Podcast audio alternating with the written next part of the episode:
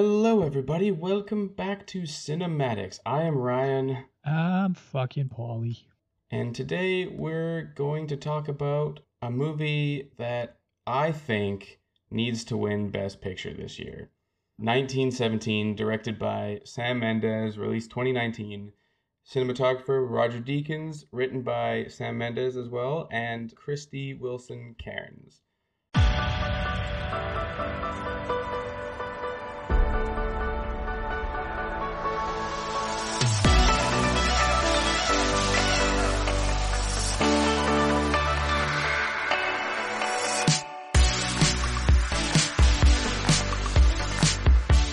Me, it's not even really a war movie.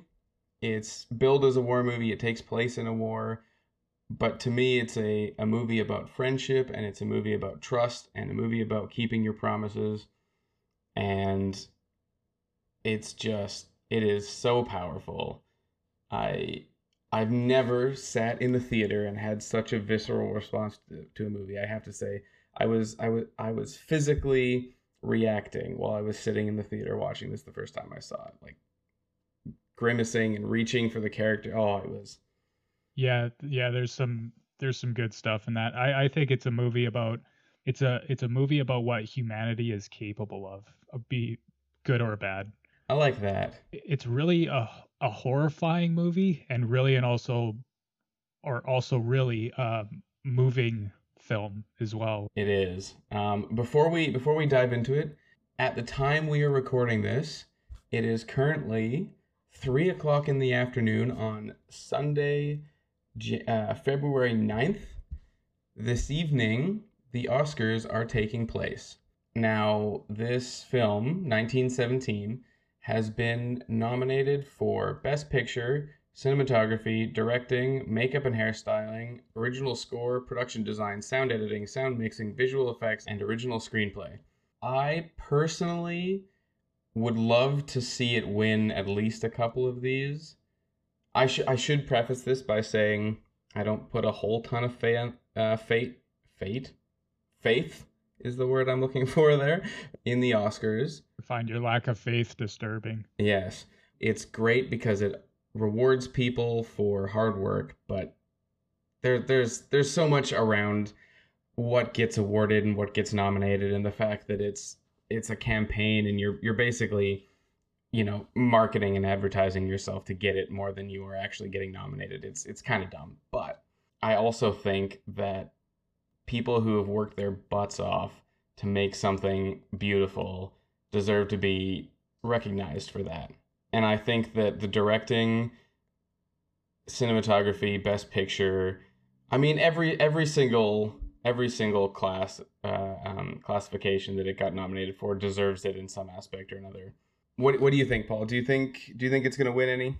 I think it has to. I mean, it's it's a it's a World War One movie that really did it well, and you don't see many World War One movies that really get any representation. I guess in the mainstream, it's all World War Two and you know whatever else. So I I think I think this does deserve one or two things just for the effect that it had on me, especially with the special effects and the visual effects. Like, damn, dude, So well done. Yeah. We're, we're, we're gonna get into we're gonna get into that for sure.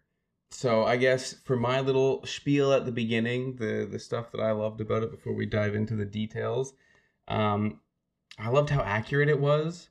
For the most part, there, there obviously there was some liberties taken. There was a couple of things that you know you can you can point out that were not necessarily 100% historically accurate, but for the most part, it's it's quite accurate to history. It's quite accurate to um, to the events that would have gone on. I appreciate the amount of time that they obviously put into this movie. Uh, the people who made it cared about it. They spent four months blocking and rehearsing just to get the sizes and the rhythms down for each scene so that they could build all of the sets specifically to the scene which just is mind blowing that they were willing to spend that kind of money and that kind of time to do it right. Because at the end of the day, it's it's a, a movie that's meant to feel like it's one shot. Uh, so you can't make edits in post. You can't cut scenes. You can't change things after. Everything that you shoot goes together exactly as it is shot, and if it doesn't work, it doesn't work, uh, and you can't do much about that except for reshoot it. Um, and to that extent, I thought it was really cool to to find out as well that the the editor was actually there every day, uh, and when they finished shooting for the day, he would take the footage and cut it together and have it ready for the next day so that the director Oh, and yeah. De- and so Deakins and, and Mendes could watch it, know where they were at, know that they were good to go because they shot it chronologically as well. It was all shot in order. Um, so as they went along, they had a cut of everything, so they knew exactly where they were, exactly what they had. They knew if it worked, and they they took the time to make sure they did it right, uh, which I really appreciated. Uh, I really liked that it's a movie about characters more than anything else.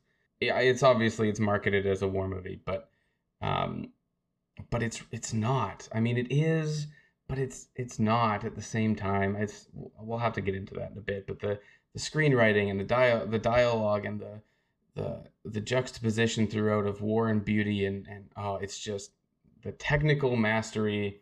Yeah, every everything about it. I, I I'm sure if I got nitpicky, I could pick things that uh, were not great or or or whatnot, but.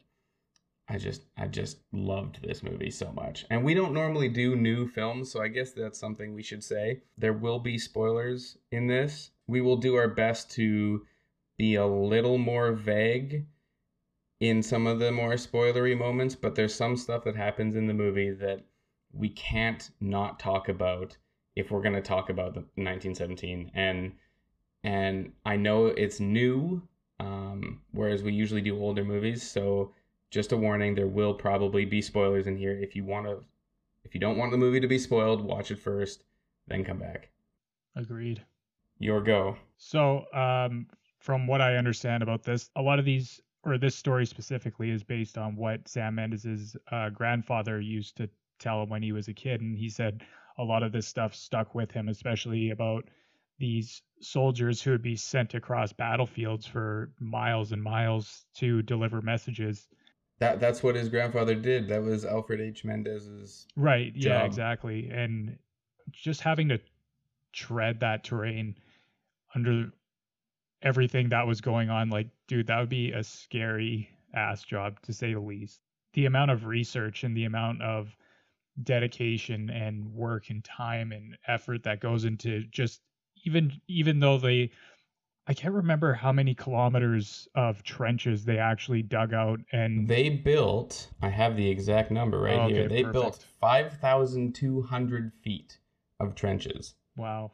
Yeah, and like some of the like another thing that they did really well in this movie is in the in the trenches they would have little signs kind of scattered all over the place and I was like what the hell are those for? And then I watched some videos, I can't remember the names of them, but they said like some of these trenches were so big that they needed they uh, they acted like street signs. Like that's how big these things were. They were like miniature cities. they would actually they would actually name them as streets a lot of times Yeah, these, these exactly. trenches so people could navigate and figure out where they were going because they Yeah. could just kilometers of of well the the western front was pretty much like all of western europe for the most part there was a mm-hmm. just a wall of trenches that moved inches or feet or kilometers every now and then back one way or another it was grueling.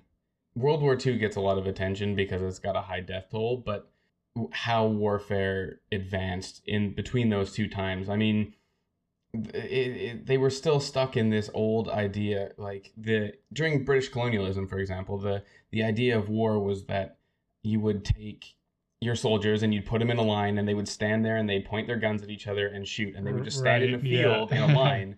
And Yeah. it would just be like how many people could you put in a line to die? And if you could put more then you would win.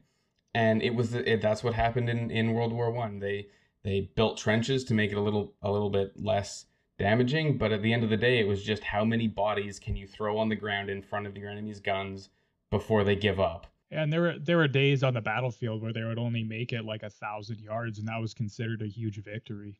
Yeah, and there, there there'd be weeks or months at a time where there'd be grueling fighting and no one would move. I mean, they talk about it in this movie. They they the, the line is they fought over this ground for three years. I mean, now you know they they weren't in that exact spot for three years, but um, that that's kind of the idea. And like they they talk about the Battle of the Somme. Uh, Schofield is, was apparently a part of it, and that that battle alone had uh, 60 60,000 no 600,000 casualties. Uh-oh. I, I better make sure I have that right. I'm no war historian, man.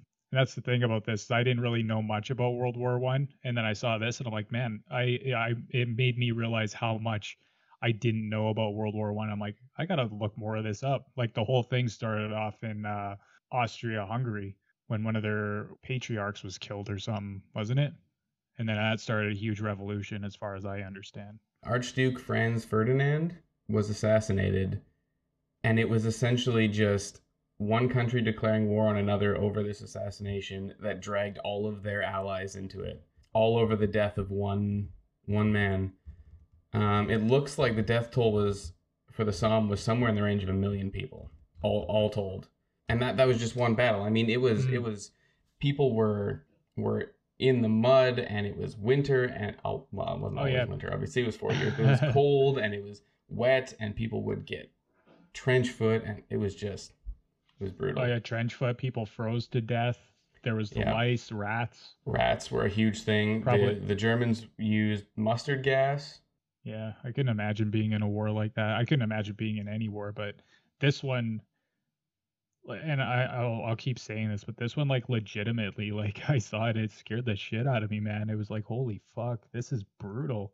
One thing I really appreciated too about that was that it doesn't glorify it. It's not about the glory of of war or honor or anything like that. It's just two guys on a mission and the the war is the backdrop and they're walking past like just piles of bodies here and like blown out corpses there and ruined land over here and it's all just normal to them you know like they don't even react to most of it i mean the, the at one point schofield puts his hand through his injured hand through a dead german and th- you get a reaction out of it. But oh, oh yeah, there were there were people in the theater. Uh, there was there was like an older couple to my left, and then there was a younger a younger couple to my right, and it was just different ways that people were reacting. Like when he caught his hand on the barbed wire, the guy to the right of me was like like that, right? Yeah, that was that was me, man. I was like, I was physically making, and I was sure he was gonna die because mm-hmm. that's what I thought. he was gonna too. get infected, and it was mm-hmm. gonna be that was okay. We'll we'll get to that after. There was yeah. something I wanted to say about that when we get further on. There was there was nobody out there just like machine gunning Germans down, just like having these big heroic moments. Like no, the, usually like the Germans were just these sort of silhouettes. Like you never really got a good look at them most of the time. Like you just except for one guy. The one guy, yeah, but even the one guy, the kid who looked kind of similar to the same age as him that he had to suffocate. You see his face that's the only one.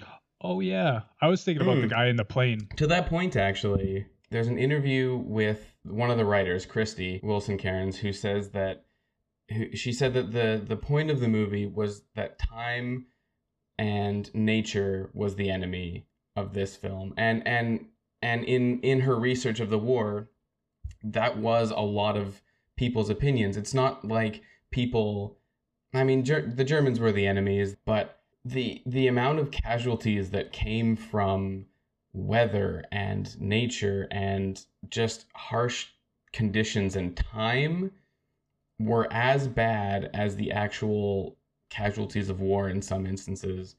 And and they really tried in this movie to not make the Germans the enemies but rather to make time and and the the landscape and to make nature the enemy the antagonist rather than making the Germans out to be the villains of the movie, which I thought was really interesting, and I, I like that you picked up on that. And and the the Germans too, like they were just going around killing livestock, cutting trees down, like anything, destroying their weapons, destroying like anything that the Allies essentially could get their hands on. Leave them nothing of use. Leave them nothing, and that's I think really important to that war too. Is just resources and everything as well. Is just they're going around killing the horses and the livestock and everything they possibly could just so nobody would gain any kind of advantage basically. Transporting resources transporting food and supplies around was was a big deal. It was difficult. I mean this was 1914 the car had only been invented like what 15 years ago. Oh, it's it's a little it's a little bit longer than 15 years. It was it was 30 years ago that they first the first car was invented Oh, okay. in 1886. It was the Benz.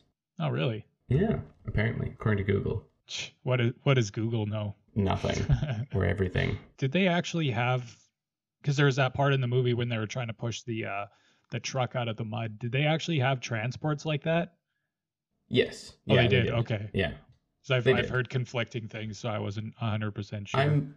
Hmm. I mean, I I was pretty sure they did. They had submarines and they had boats, so I I'm guess- fairly I certain guess that yeah. they If would have they had. yeah, if they had submarines, trucks. then yeah. But they weren't super sense. reliable because they had tanks too. They had. I mean, they were really primitive. They were just these boxes on treads uh, Yeah. that often were super unreliable. But but they had they had tanks. So I mean, I'm sure they had. Yeah, I guess it probably just depended on where they decided to utilize the trucks, given the terrain and everything, because they couldn't make it over over you know the terrain in no man's land by any means.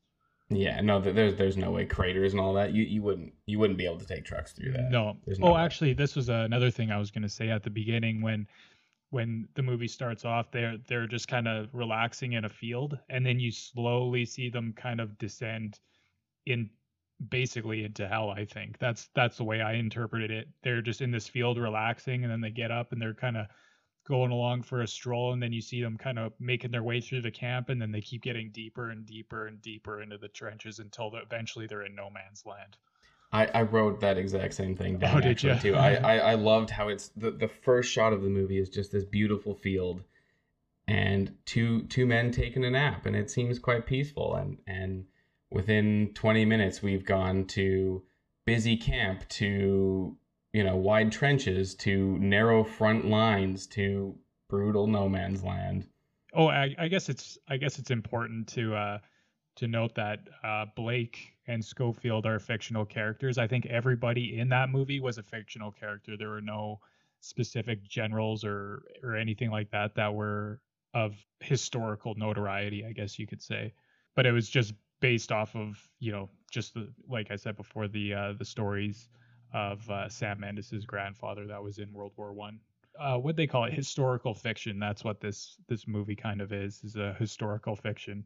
So I I want to talk about the camera first, and I want to talk about it first because every everybody on the creative team that I have seen, I, I've I've watched a bunch of interviews and behind the scenes stuff and whatever in prep for this, and and they they all seemed in in agreement that the idea with the one shot was that it was meant to hide the camera. More than anything else i see. Yeah. if there's no cuts you forget the camera's there and it makes you feel like you're right in the middle of everything. It's like you're a third guy going with them exactly. You're, you're just there with them watching it. They, they had to be really careful because there are other one-shot movies. I mean the two most famous examples would be alfred hitchcock's rope and birdman, Birdman, which is Birdman. Alejandro inarritu's i think it's his first big movie.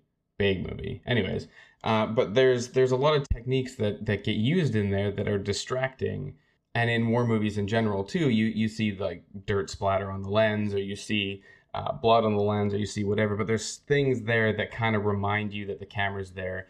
And when you cut it also draws the audience's attention to the fact that they're watching a movie. Mhm. so uh, in the interviews i watched sam mendes has said that it was very important to him that this was a single shot and that's that's the way the movie had to be and that roger deakins was was on board but also concerned because he didn't want it to become a technical exercise which in the interview that's what he calls rope because at the time that alfred hitchcock made that movie their equipment was so heavy and big and bulky that the there are massive massive amounts of limitations also when it comes to stuff like that Ex- exactly. So it be, the movie was then driven by this gimmick that they were working with, but they didn't want that with this movie. They wanted it to be, they wanted the camera to sink into the background and to drag you into it. And for me, it worked extremely well. I went into it knowing it was meant to be a one-shot movie, and I wanted to pay attention to try and find the cuts.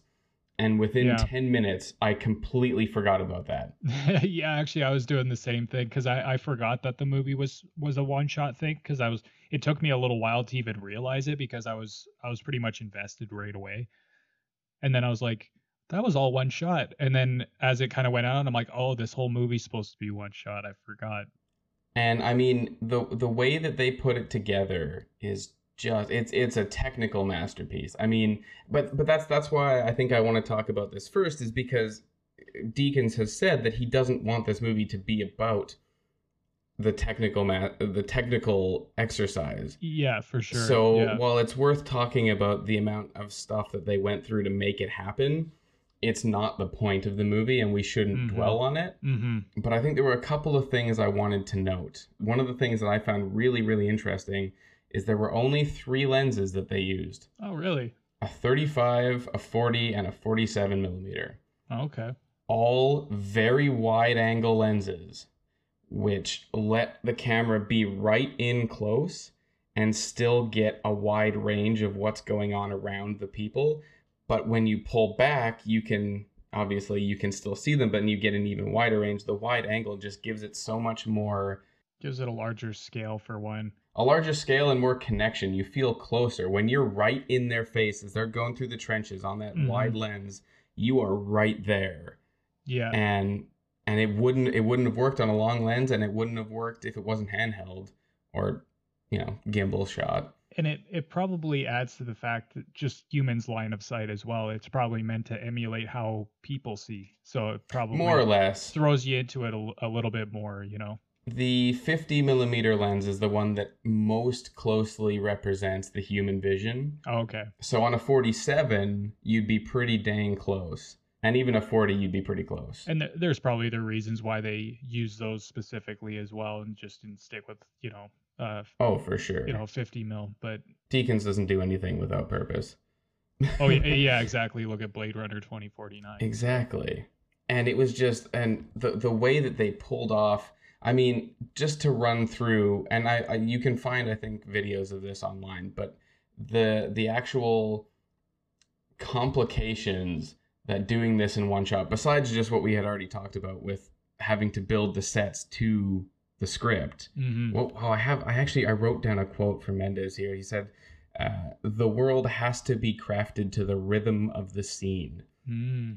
and I just found that so well put and interesting that that they went to that length where they they built each trench and each city street to match the shot that they wanted to get there, rather than making the shot fit what they had, which crazy. Yeah. But when you get to the end and there's that final run and he's running to to get to the colonel before the attack the complication of that shot to get it right they had to they were on a, a 50 foot Technocrane which tracked with him and extended out.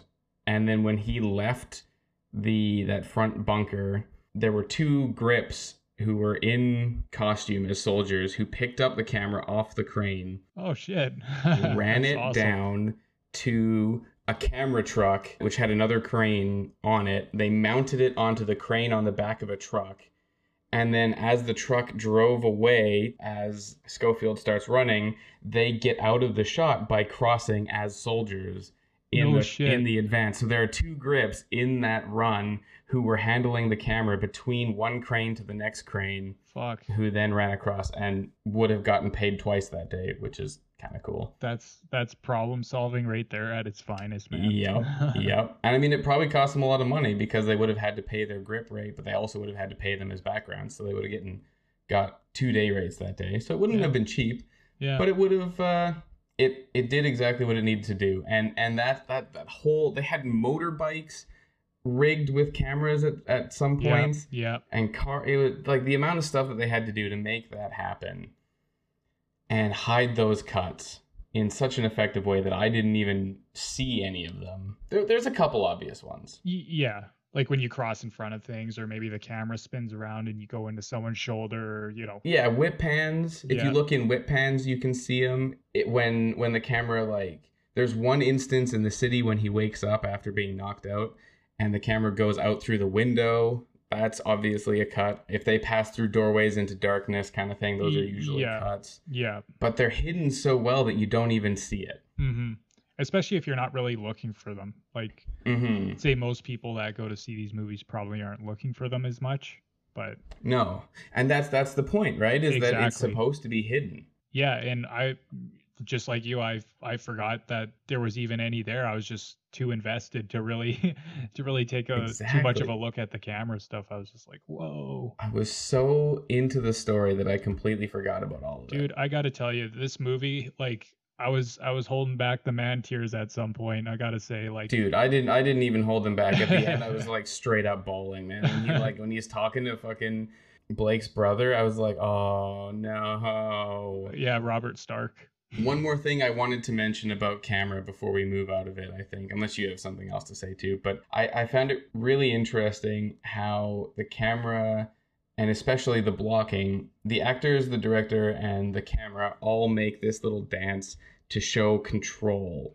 And it, Mhm. it happens a lot throughout the movie, but you really see it right in the beginning when they're first going through the trenches. Schofield's leading the way when they start. He's going, which I don't know if that was intentional, but it feels like foreshadowing to me that he would be the one to be in, in front because he is the one who's in charge most of the time. He knows, he seems to be more rational. He thinks more. He's a little more capable. yeah a little older he's got more experience out on the battlefield Yeah, but there's a point where then they switch and Blake's leading as they're going Mhm. through the trenches Mhm. and and that and whoever's in front is controlling the momentum of the scene and and through the blocking and the camera placement they're they're telling you who's in control and they're giving you character because there's Mhm. not much dialogue in the movie. And the dialogues that's that's there there's not a lot of time for them to explain their or like show their character traits. Yeah. So they have to do it smartly and they have to do it in ways that they wouldn't necessarily use and and they use the camera for that in in how it's placed, in how it moves, in who it puts where in the frame and how it frames them yeah. and who it lives on in each shot gives you character as much as their dialogue does. like there's there's one shot and they're traveling through no man's land and they they're going through this this this big crater and there's like a lot of water. It's like a pond at this point pretty much and they're the cameras i think at their back and then it slowly moves out to the side and then you can see all the all the other chaos and all the stuff in the foreground and the background and then they're just moving through it, just the way the, the camera kind of swings around just to even add suspense It's always moving forward too. That was something they mentioned is that it always has to move forwards. The momentum's moving, the camera's moving, and it just keeps you wouldn't have the tension that 1917 holds beginning to end if it wasn't shot that way. It wouldn't have the unending tension. here's here's another thing too that I, I just kind of thought of now when um there are there are moments I think when just to you know keep you in the moment a little bit more where the camera instead of moving forward might actually kind of rotate around them you know because there are there are moments when things kind of slow down and kind of stop and everything but there always there's always something happening with the camera to kind of i guess enunciate accentuate i guess is a better word certain emotions that the characters might be feeling like say for instance they they can't go on or they don't know what to think about a certain thing or whatever or they're feeling stuck for example you might not see the camera moving as much Yeah, yeah Totally. especially a movie like this where it's a race against time when you feel like the camera's not moving the characters don't feel like they're moving or Well, oh man, the first time I watched it, was sitting in the theater there, when when he's in that basement with the French girl and that baby, Mhm. he walks in there and he sees them, and I was like, okay, this is this is the thing. This is this is fine. This is a nice reprieve from the the action and the the loudness and running and whatever. He gets a break. Mhm. This is good, and it's supposed to be such a nice. Happy, not happy, but like you know, he's having this it's, it's connective, a it's like a moment of respite i guess or or, Yeah. you know And yet, the entire time he was there, the whole scene, all I was doing was sitting there whispering, thinking to myself, no, you have to go. Stop. No, just leave. Just go. was- leave. You have to thinking, too. leave. You can't stay here. And it, Yeah. it was it was so tense, despite the fact that nothing was going on and he was relaxing. Mhm. And then at the end, when the bells start tolling. I, I honestly think that that's the most brilliant moment in the entire script uh, as far as writing and, and directing go because the bells on the church start to- uh, the, the clock bell starts tolling and all you you're like tight in on Schofield's face and you see him look up and you see in his head he's counting and you're counting. Mm, because you have mhm. no idea what time it is. Yeah. You haven't known for a good half an hour since Yeah. he woke up from his whatever and hmm and you're counting and he's counting and at the exact same time you both realize how fucked he is yep and how far behind schedule he is and how he probably isn't going to make it and all the movie needs to do to make you feel that sense of dread is give you six bell tolls Yeah. in silence with with just his face at that point too he was really screwed too because he'd been knocked out for however long. And then and his watch was broken so he didn't even and- know what time it yeah was. Yeah, exactly. So and then she's like it's morning soon. You can't go back out there. So again you know he's even more deep shit because you know the germans are going to be able to see him now and he like mer- like barely made it out of that town. It's just brilliant how that that whole scene played out. Yeah. And you get to the end and uh, the way they carry that tension through just is so well crafted. Agreed. I can't i can't even sometimes. I just can't even. I did want to talk a little bit about lighting for a second. Oh yeah totally for sure. Because roger deakins he's been called the greatest cinematographer alive. I think if you talk to him he would probably disagree but his images and his lighting is just on on uh, an uncomparable level in so many ways. And when we first started watching them, when I first started watching, it was all it's all day scenes. You start in the day, it's all shot chronologically, and they did not use any lights for any of the day scenes because with the way the camera moved and the the free floating and everything, there's too much risk of Mhm. actually seeing a light. yeah. So they didn't use a single light. The only lights in the first half of the movie are like the oil, the oil lamps that they Mhm. have with yeah with LED bulbs in them to light the bunker and when they go in the Mhm, 2nd time to the mhm. second bunker. But then they get to the night scenes and they do some insane Yeah. stuff. like when Those when he like wakes the up flares, yeah when he wakes up and he sees the flares i was like what those are actual flares too. Oh, they really? had track, not track, but like these big arcing rigs over top of the city town that they built, and they would carry the flares on these crane cable car rigs over top of the city. And they had planned down to the second exactly how long each flare needed to run to get from top to bottom and exactly the speed to get the shadows they wanted. They tested it all in minis first for shadows. All of it was done with real flares, and that was the only lights they used for that section was flares. Oh no. And then they get to the church, the burning church. Mm, that was cool. I saw what they did with the burning church where they had that giant tower with all the lights on it. It was a 50 foot tall tower with 2,000 one kilowatt lights on it. Holy shit. And that was meant to light the entire. That was it. That was the big thing that they used to light that whole section. Yeah. was just a tower of lights and it it looked so good and the Mhm. silhouetting and then you see when the german comes out and you you don't really know he's a german but you think he is but they're walking towards each other and they're not shooting each other and you're like wait who is it what's going on why aren't they and then they start running and you're just oh. yeah, because I, I remember when I was watching that scene too, I was like, Schofield, where's your gun? Because I was looking for his gun and I couldn't remember what he did with it. I was like, oh fuck, Yep. he must have he must have bailed on it probably because he either had no ammo left or it was just slowing him down too much. He was better off running.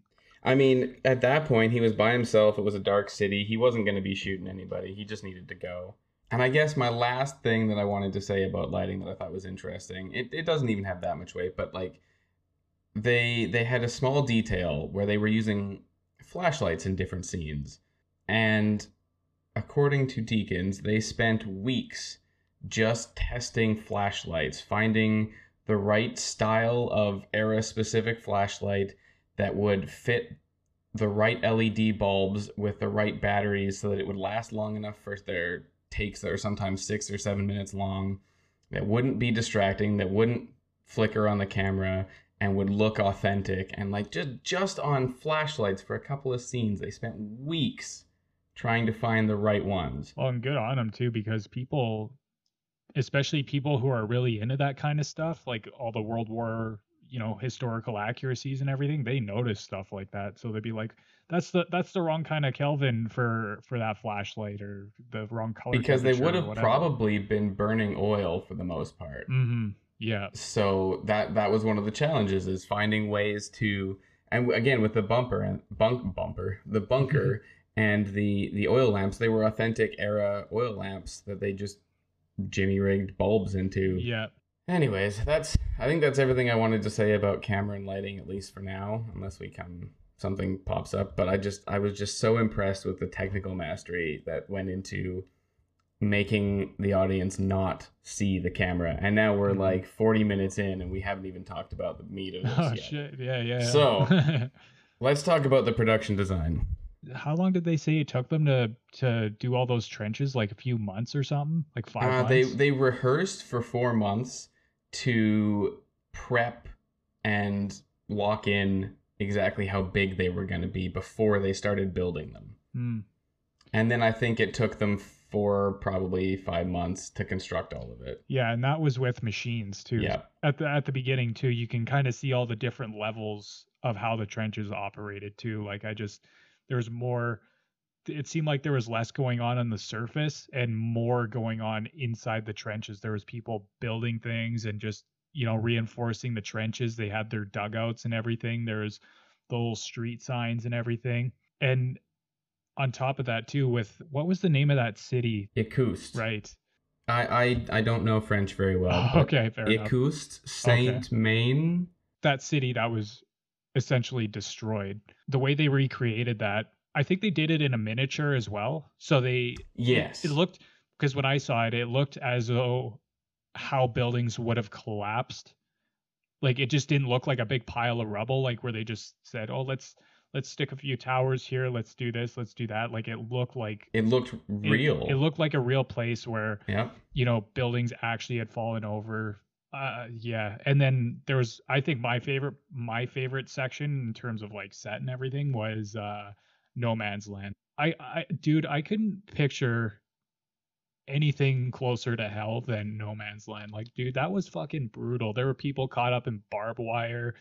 There was razor wire. Yeah, razor wire. There were people just with big holes blown in them. There have been people there that were probably there for weeks, if not months, half buried in the hill. It's like they became a part of the landscape. Like the landscape itself was just dead. It was just death. I it was yeah, it I this 1917 needs in my mind needs to win production design for the amount of work and time and effort and research and that went into I in when I was in film school I was art director on a World War 1 short and we went to a war museum and talked with someone who had actually been in a war um, who now worked at this museum, and he walked us through how the trenches worked and how how they would have been constructed and how each piece was put in, and so that when we built our own trench, we could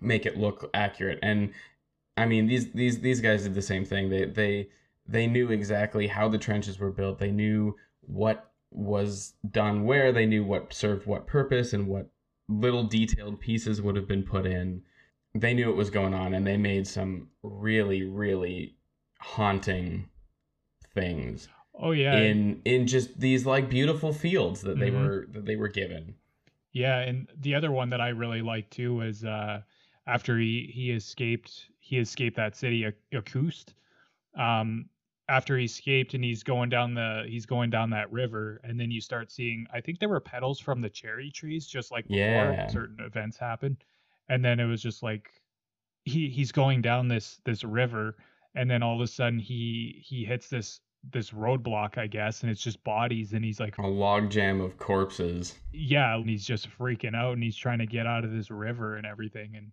and oh man, at the end too, like when he's in the trench and he's looking for um, Benedict Cumberbatch. when he tur- Benedict Cumberbatch. when he turned when he turned around, I for some reason I think it was just because it was him, and he's like I don't know. He just has such a presence. I, I almost wanted to laugh to a degree just because. Oh no, I, I did too. It's not yeah, just you. Okay. There was there was like half a second where I almost wanted to chuckle, and then he started talking, and I was like, oh, never mind. It's like yeah, Benedict Cumberbatch. I, I, I gotta say, I am I am quite impressed for just like you know he, he's obviously he's he he was brought in. So something interesting, I guess, is that um the uh, Sam Mendes has said that he wanted the audience to feel as though they didn't know these people, that they were just two young kids who'd been dragged into this. And so he specifically and intentionally chose two actors who did not have a lot of recognizability. George McKay and Dean Charles Chapman have some credits, mostly in British TV. Those are the two main guys? Yes, Dean Charles Chapman is Blake, and George McKay is is Schofield, and they have like their their their resumes aren't tiny, but they're not big name, well known actors. Well, Blake was in uh, Game of Thrones. Other than that, yeah. So that yeah. that's that's the one thing. But he specifically chose that because he didn't want people to see them and feel like they already knew them. Yeah, like if you put you know, this is a, an extreme example, but say if you just stuck Tom Cruise in this movie, you know, it'd be distracting because you know it was Tom Cruise. You'd know it was Tom Cruise, and you'd you'd, you'd make assumptions about his character already. yeah. Whereas we got to we got to live with and experience these characters and learn about them as we went along. So to wrap back to the reason I say this, I I feel like Benedict Cumberbatch is mostly in it because they needed a name to sell the movie. Mm. They needed to put someone in the trailer who was gonna put butts in seats and draw audiences. Sure. Yeah. Um, it's it's one of the things I hate the most about filmmaking, but unfortunately, it's one of the most true, one of the most consistently true factors is that unless you have an actor that people know, your movie's not mm. gonna do particularly well. Yeah, fair enough. And it, you're not going to market it or sell it. But despite that, I knowing Benedict Cumberbatch and what he's done, I was a little bit. That's why I wanted to laugh at first when when he turned around because I was like, oh god, why would they put him here? And then he started doing his thing, and I was like, oh shit, okay, yep, yeah, this guy's fucking terrifying. Yeah, it's not that it was it was bad or anything. It just for a moment it kind of took me out just because I knew who he was. Because before that there was maybe two two actors that I recognized, and then you just get this you know this this titan that's Benedict Cumberbatch, and he's he just appeared. And it was good that he appeared near the end though. Like if it was in the middle, I think it would have been a little bit more distracting. But the fact that he had such like he was kind of a key component by the end. He had to get to uh, Mackenzie to tell him to call off the attack, right? So mm-hmm. I think I think he was a good choice for that part. He was very much so. One one thing I was just thinking of actually is like when you see Schofield and Blake, it's like I don't know, like it, it's like you look at you know those World War One photos and you see so many people, like so many faces without names,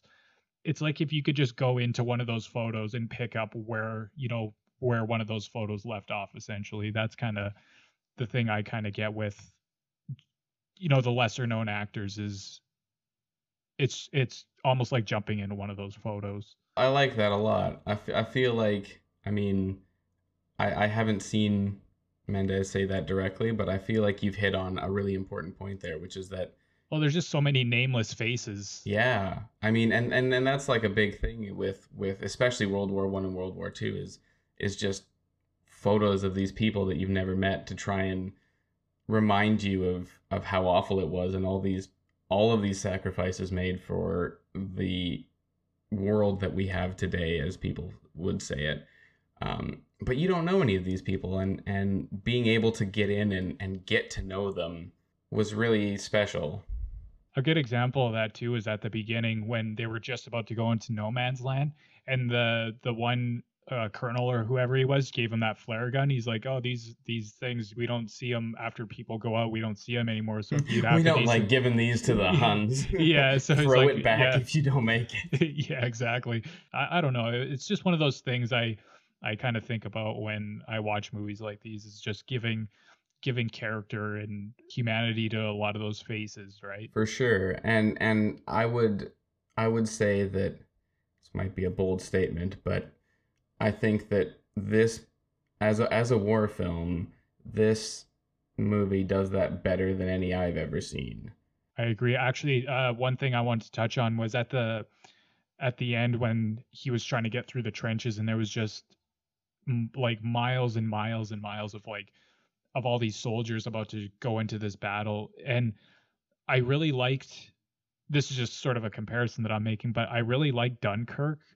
But one thing I found is, especially on Dunkirk Beach, it looked way too it looked barren. Like there was nothing going on. It was just a bunch of guys on a beach standing there. It's like, dude, there would be like, Like Which was down- the point though. it was, but I mean, I think with the real events that happened, like there was stuff on fire everywhere. There were dead bodies. Like it just, it looked way too, it looked way too clean. Yeah, yeah, I I, I see what you mean. I think that's just because of uh, Christopher Nolan's tendency to want to use practical effects as much as he possibly can, which is fair. But I mean, there are certain points where you might say, "Hey, like let's let's build up on this a little bit, even if we have I to use a mean- little CGI." I mean, 1917 did use a lot of practical effects as well. Oh, it did, yeah, the, the explosions and things; those Oh, were yeah. all practical effects for the most Yeah. part, and, and that sort of thing. But, but I, I, I certainly see your point. Anyways, I'm not going to dwell on it too much, but that was just sort of a, a comparison that I'm kind of making when it comes to that. There was just, it seemed like there was a lot more going on in 1917.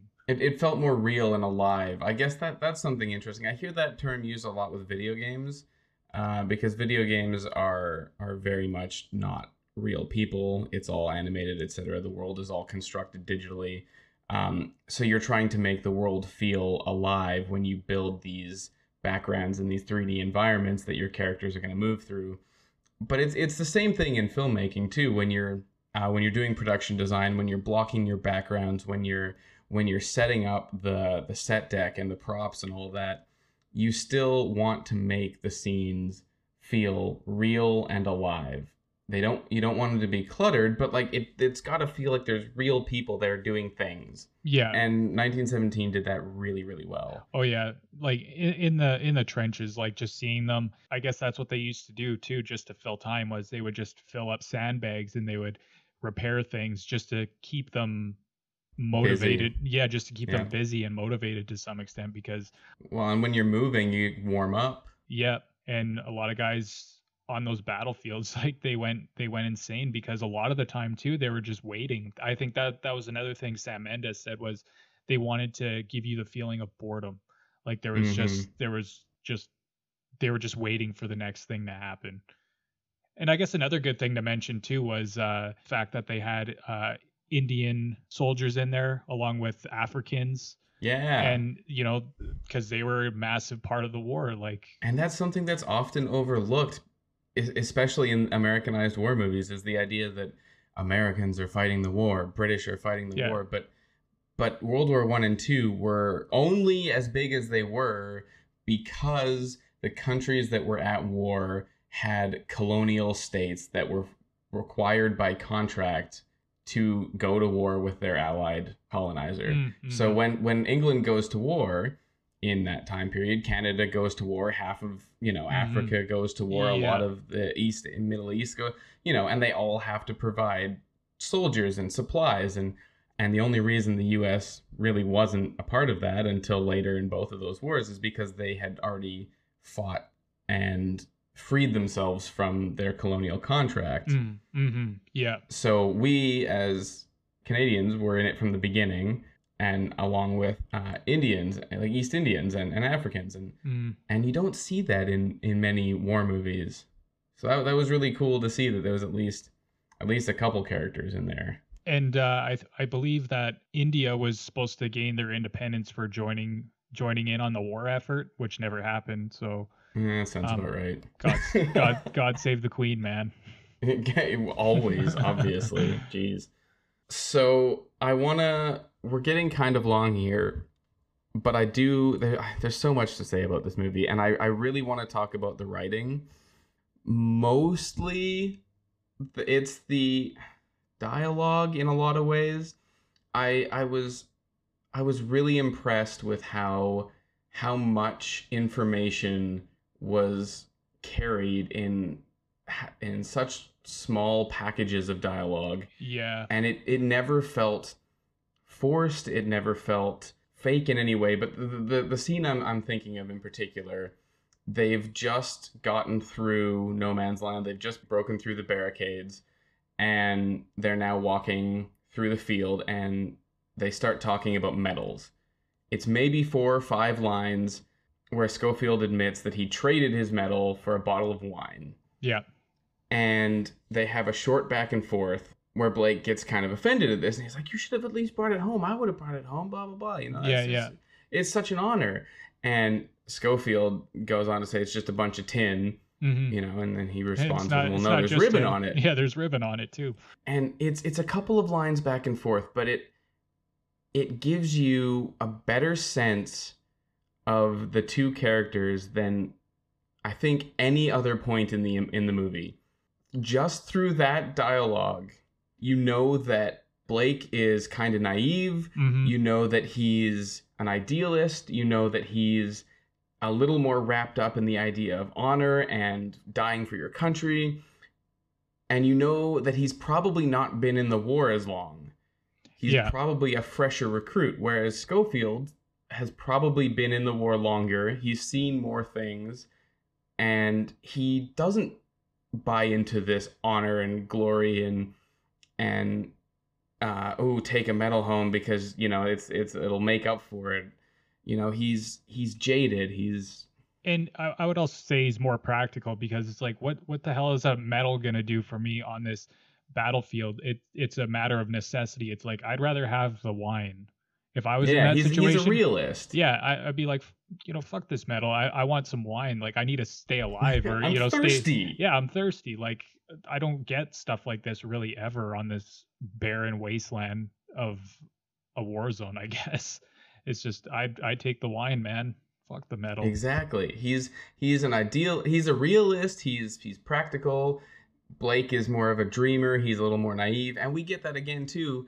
Uh, we get affirmation of that after the trench, or bef- I guess it's before actually. It starts the conversation because then the trench collapses on them, and then and then Schofield tells them, uh, "You never know that's your problem."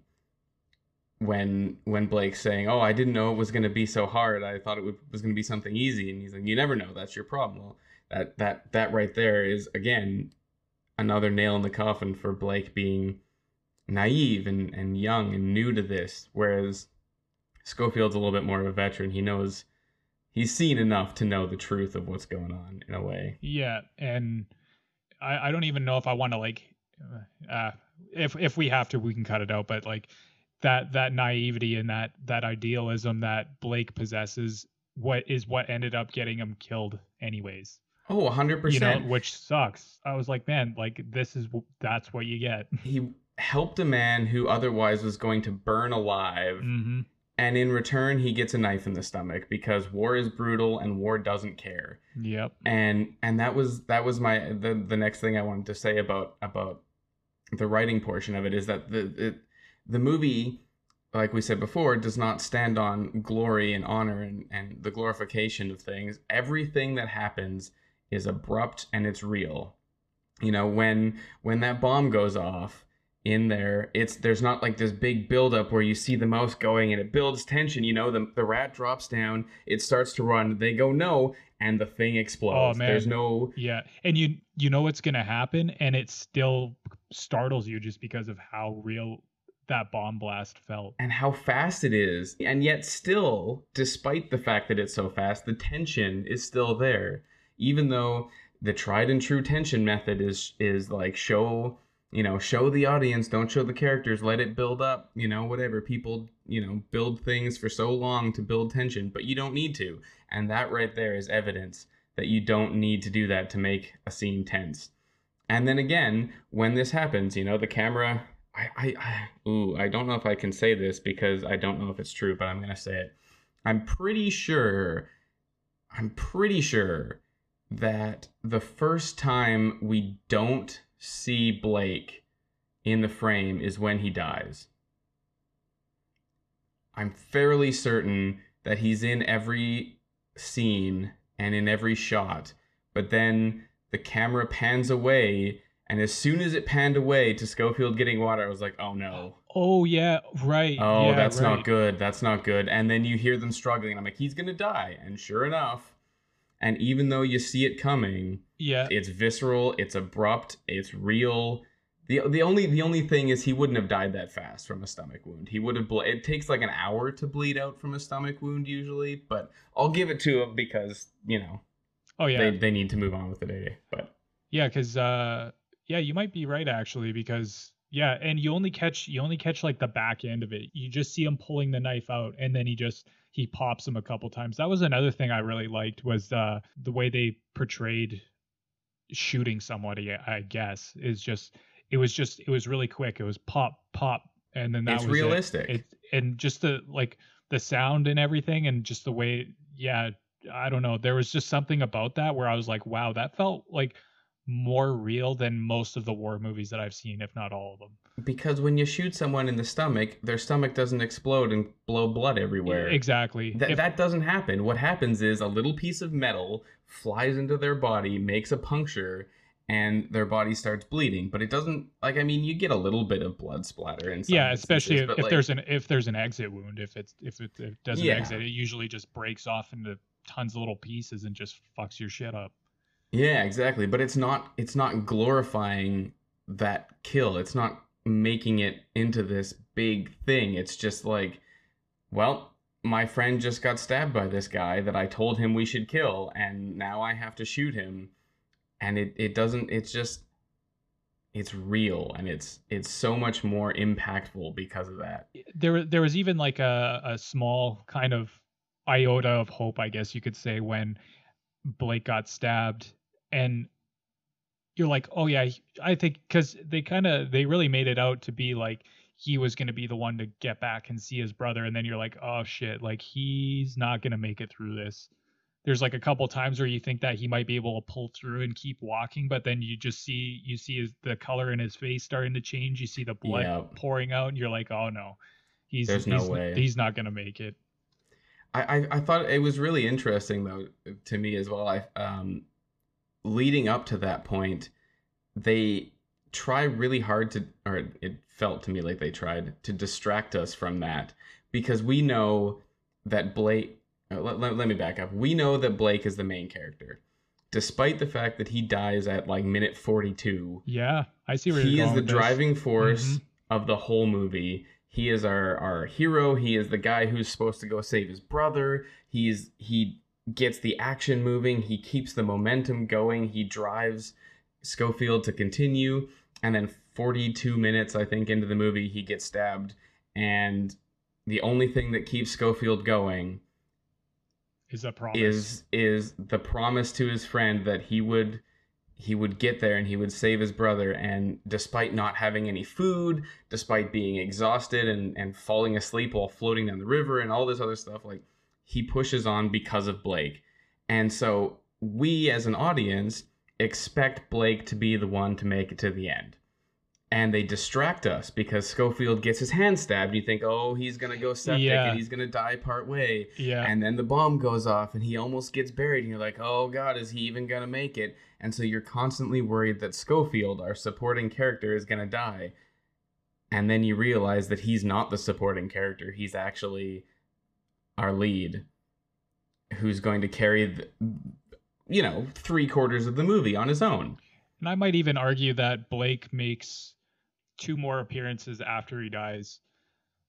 So the first one is when he's floating down the river and you see the petals from the cherry tree. That was kind of like a reminder, I think, to Schofield that because they they had been just right before he died, they were talking about that cherry tree and what they were doing, and it know, kept what him that- going when he was what- about to to not finish. exactly. So he saw he saw the petals from the cherry tree, and then at the end you see his brother, and he's like, "It looks like me, but older." It's like, oh, that was another good part too. It's just like, yeah, it actually does look like him, but older. It's you didn't know what his brother looked like, but you could kind of envision it, and then when you when you see him, you're like, yeah, that makes total sense. But it also because we don't know what he looks like.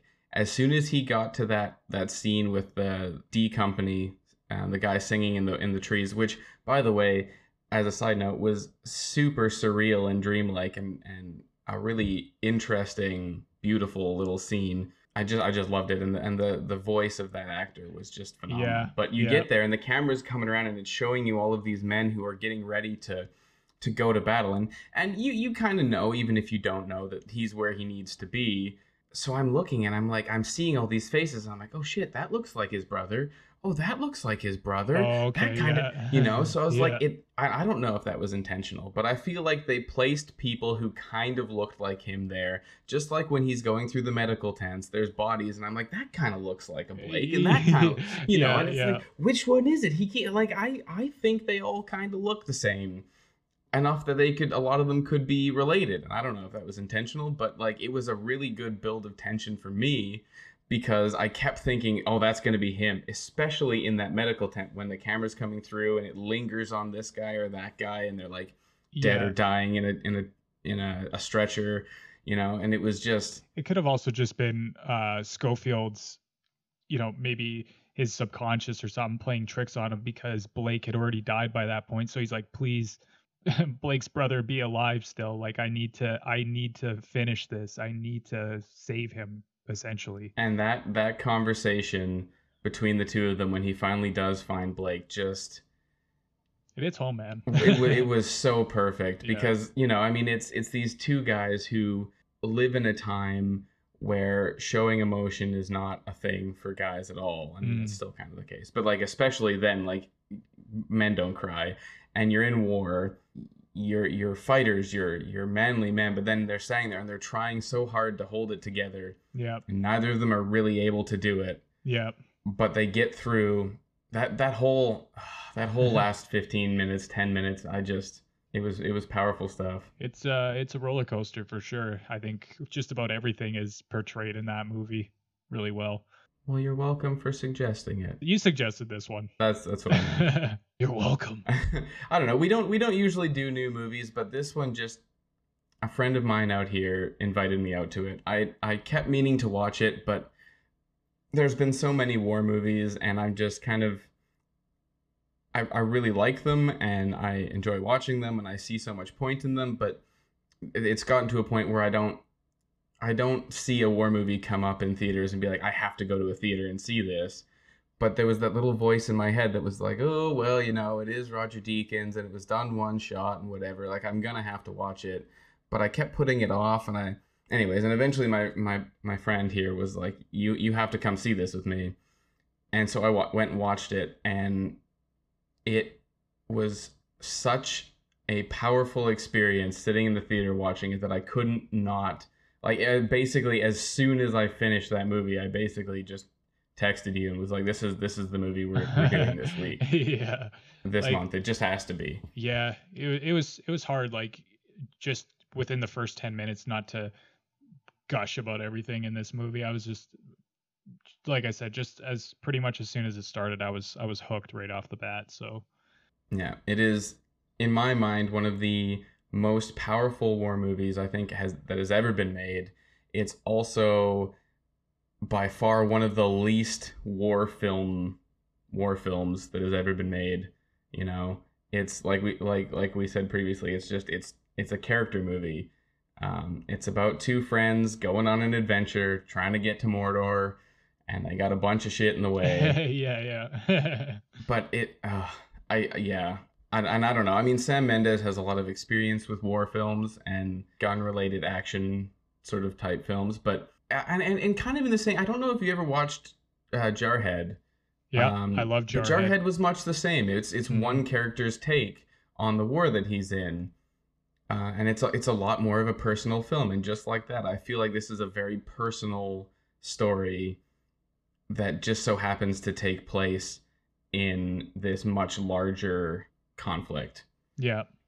Yeah, I I cannot recommend it enough if you haven't seen it already. I'm I'm banking and hoping that it wins some Oscars. I think at the very least the production design deserves an Oscar. I I think the cinematography and directing deserves an Oscar. Just give it just give all the Oscars to it. Just yeah. I think it could take best picture and I would be perfectly happy. Yeah. I, I think hair and makeup should go to Joker just because it's Joker. Just give Joker one. Joker but, needs one. Yeah, I mean, I, I I felt like that. Jo- Joker was a good movie. I don't necessarily agree with a lot of the things that people have been saying about it, but I also think that overall, 1917 is a, I, a stronger I would, movie. I would call it the the superior movie. Yeah. But Joker was good too. If you haven't seen Joker, go see it because it's worth it. It's a good movie. Yes, definitely. So, by the time this comes out, uh, the Oscars will have happened because they're starting in a couple hours. Um, but will our predictions be right? I don't know. I guess we'll find out in a couple weeks when we upload this. Bum, bum, bum. In the meantime, thank you guys very much for watching. Oh, actually, before we go, before we go, do you think we should uh, mention what we're gonna do next for the podcast? Oh yeah, we might as well. yeah, might as well. We've been uh, we've been we did a couple of war films, got on the war film run for two episodes here, and now I think we're gonna change gears. Paul had a a real funny idea. Uh, so why don't you why don't you kind of break it down for us? Well, they got. Uh, I watched the trailer, and I usually don't watch these trailers, but I watched the trailer for Fast and the Furious 9, I think it is, and just how ridiculous it's starting to get. It looks like such a ridiculous movie and it looks fun. And I haven't seen a Fast and the Furious movie in the theater since the fourth one. And I don't even I thought I saw the first one in the theater and I didn't see the second or the third one in the theater. So I feel like now would be a good time to see another one in the theater and examine the evolution or de-evolution of the Fast and the Furious franchise compared to where it started because man, the it's de-evolution. This is like some Universal Soldier shit now, man. like this is like this is getting crazy. It's getting crazy. I I I will admit that Fast and Furious, the the Fast and the Furious, the first one, was a, a real guilty pleasure of mine. I I love cars, mm. uh, hmm. especially the Supra. It's yeah, one of my Supra, favorite cars. Yeah so the fact that they had it in there was made me really happy. Um, and it was I just I had a lot of fun with that movie, and it was it was interesting because it was it was about families and it was like a real world ish sort of scenario. Yeah, and it was believable. Two and three and somewhat four were believable, and then I stopped watching.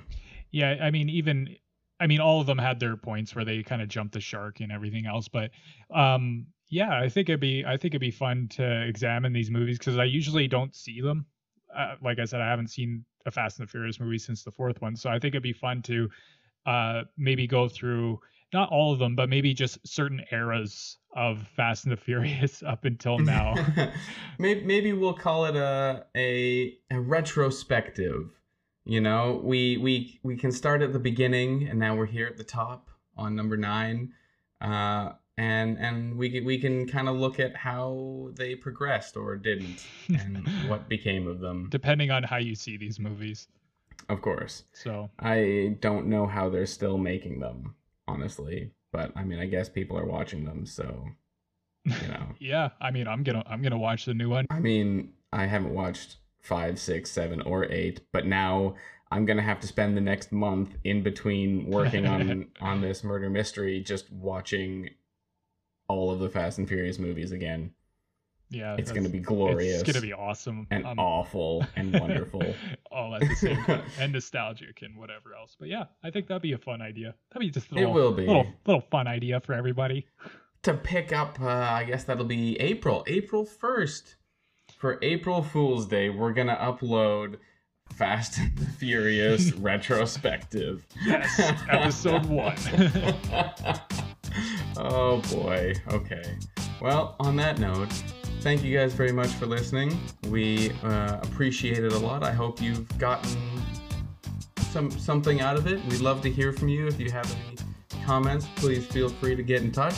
And uh, we will catch you guys next month. May the force be with you, etc. Wait, that was that was last week.